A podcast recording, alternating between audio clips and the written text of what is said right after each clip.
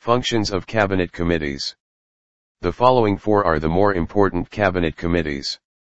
1. The Political Affairs Committee deals with all policy matters pertaining to domestic and foreign affairs. 2. The Economic Affairs Committee directs and coordinates the governmental activities in the economic sphere. 3. Appointments Committee decides all higher level appointments in the Central Secretariat, public enterprises, banks, and financial institutions. 4. Parliamentary Affairs Committee looks after the progress of government business in the Parliament. The first three committees are chaired by the Prime Minister and the last one by the Home Minister. Of all the cabinet committees, the most powerful is the Political Affairs Committee, often described as a super cabinet.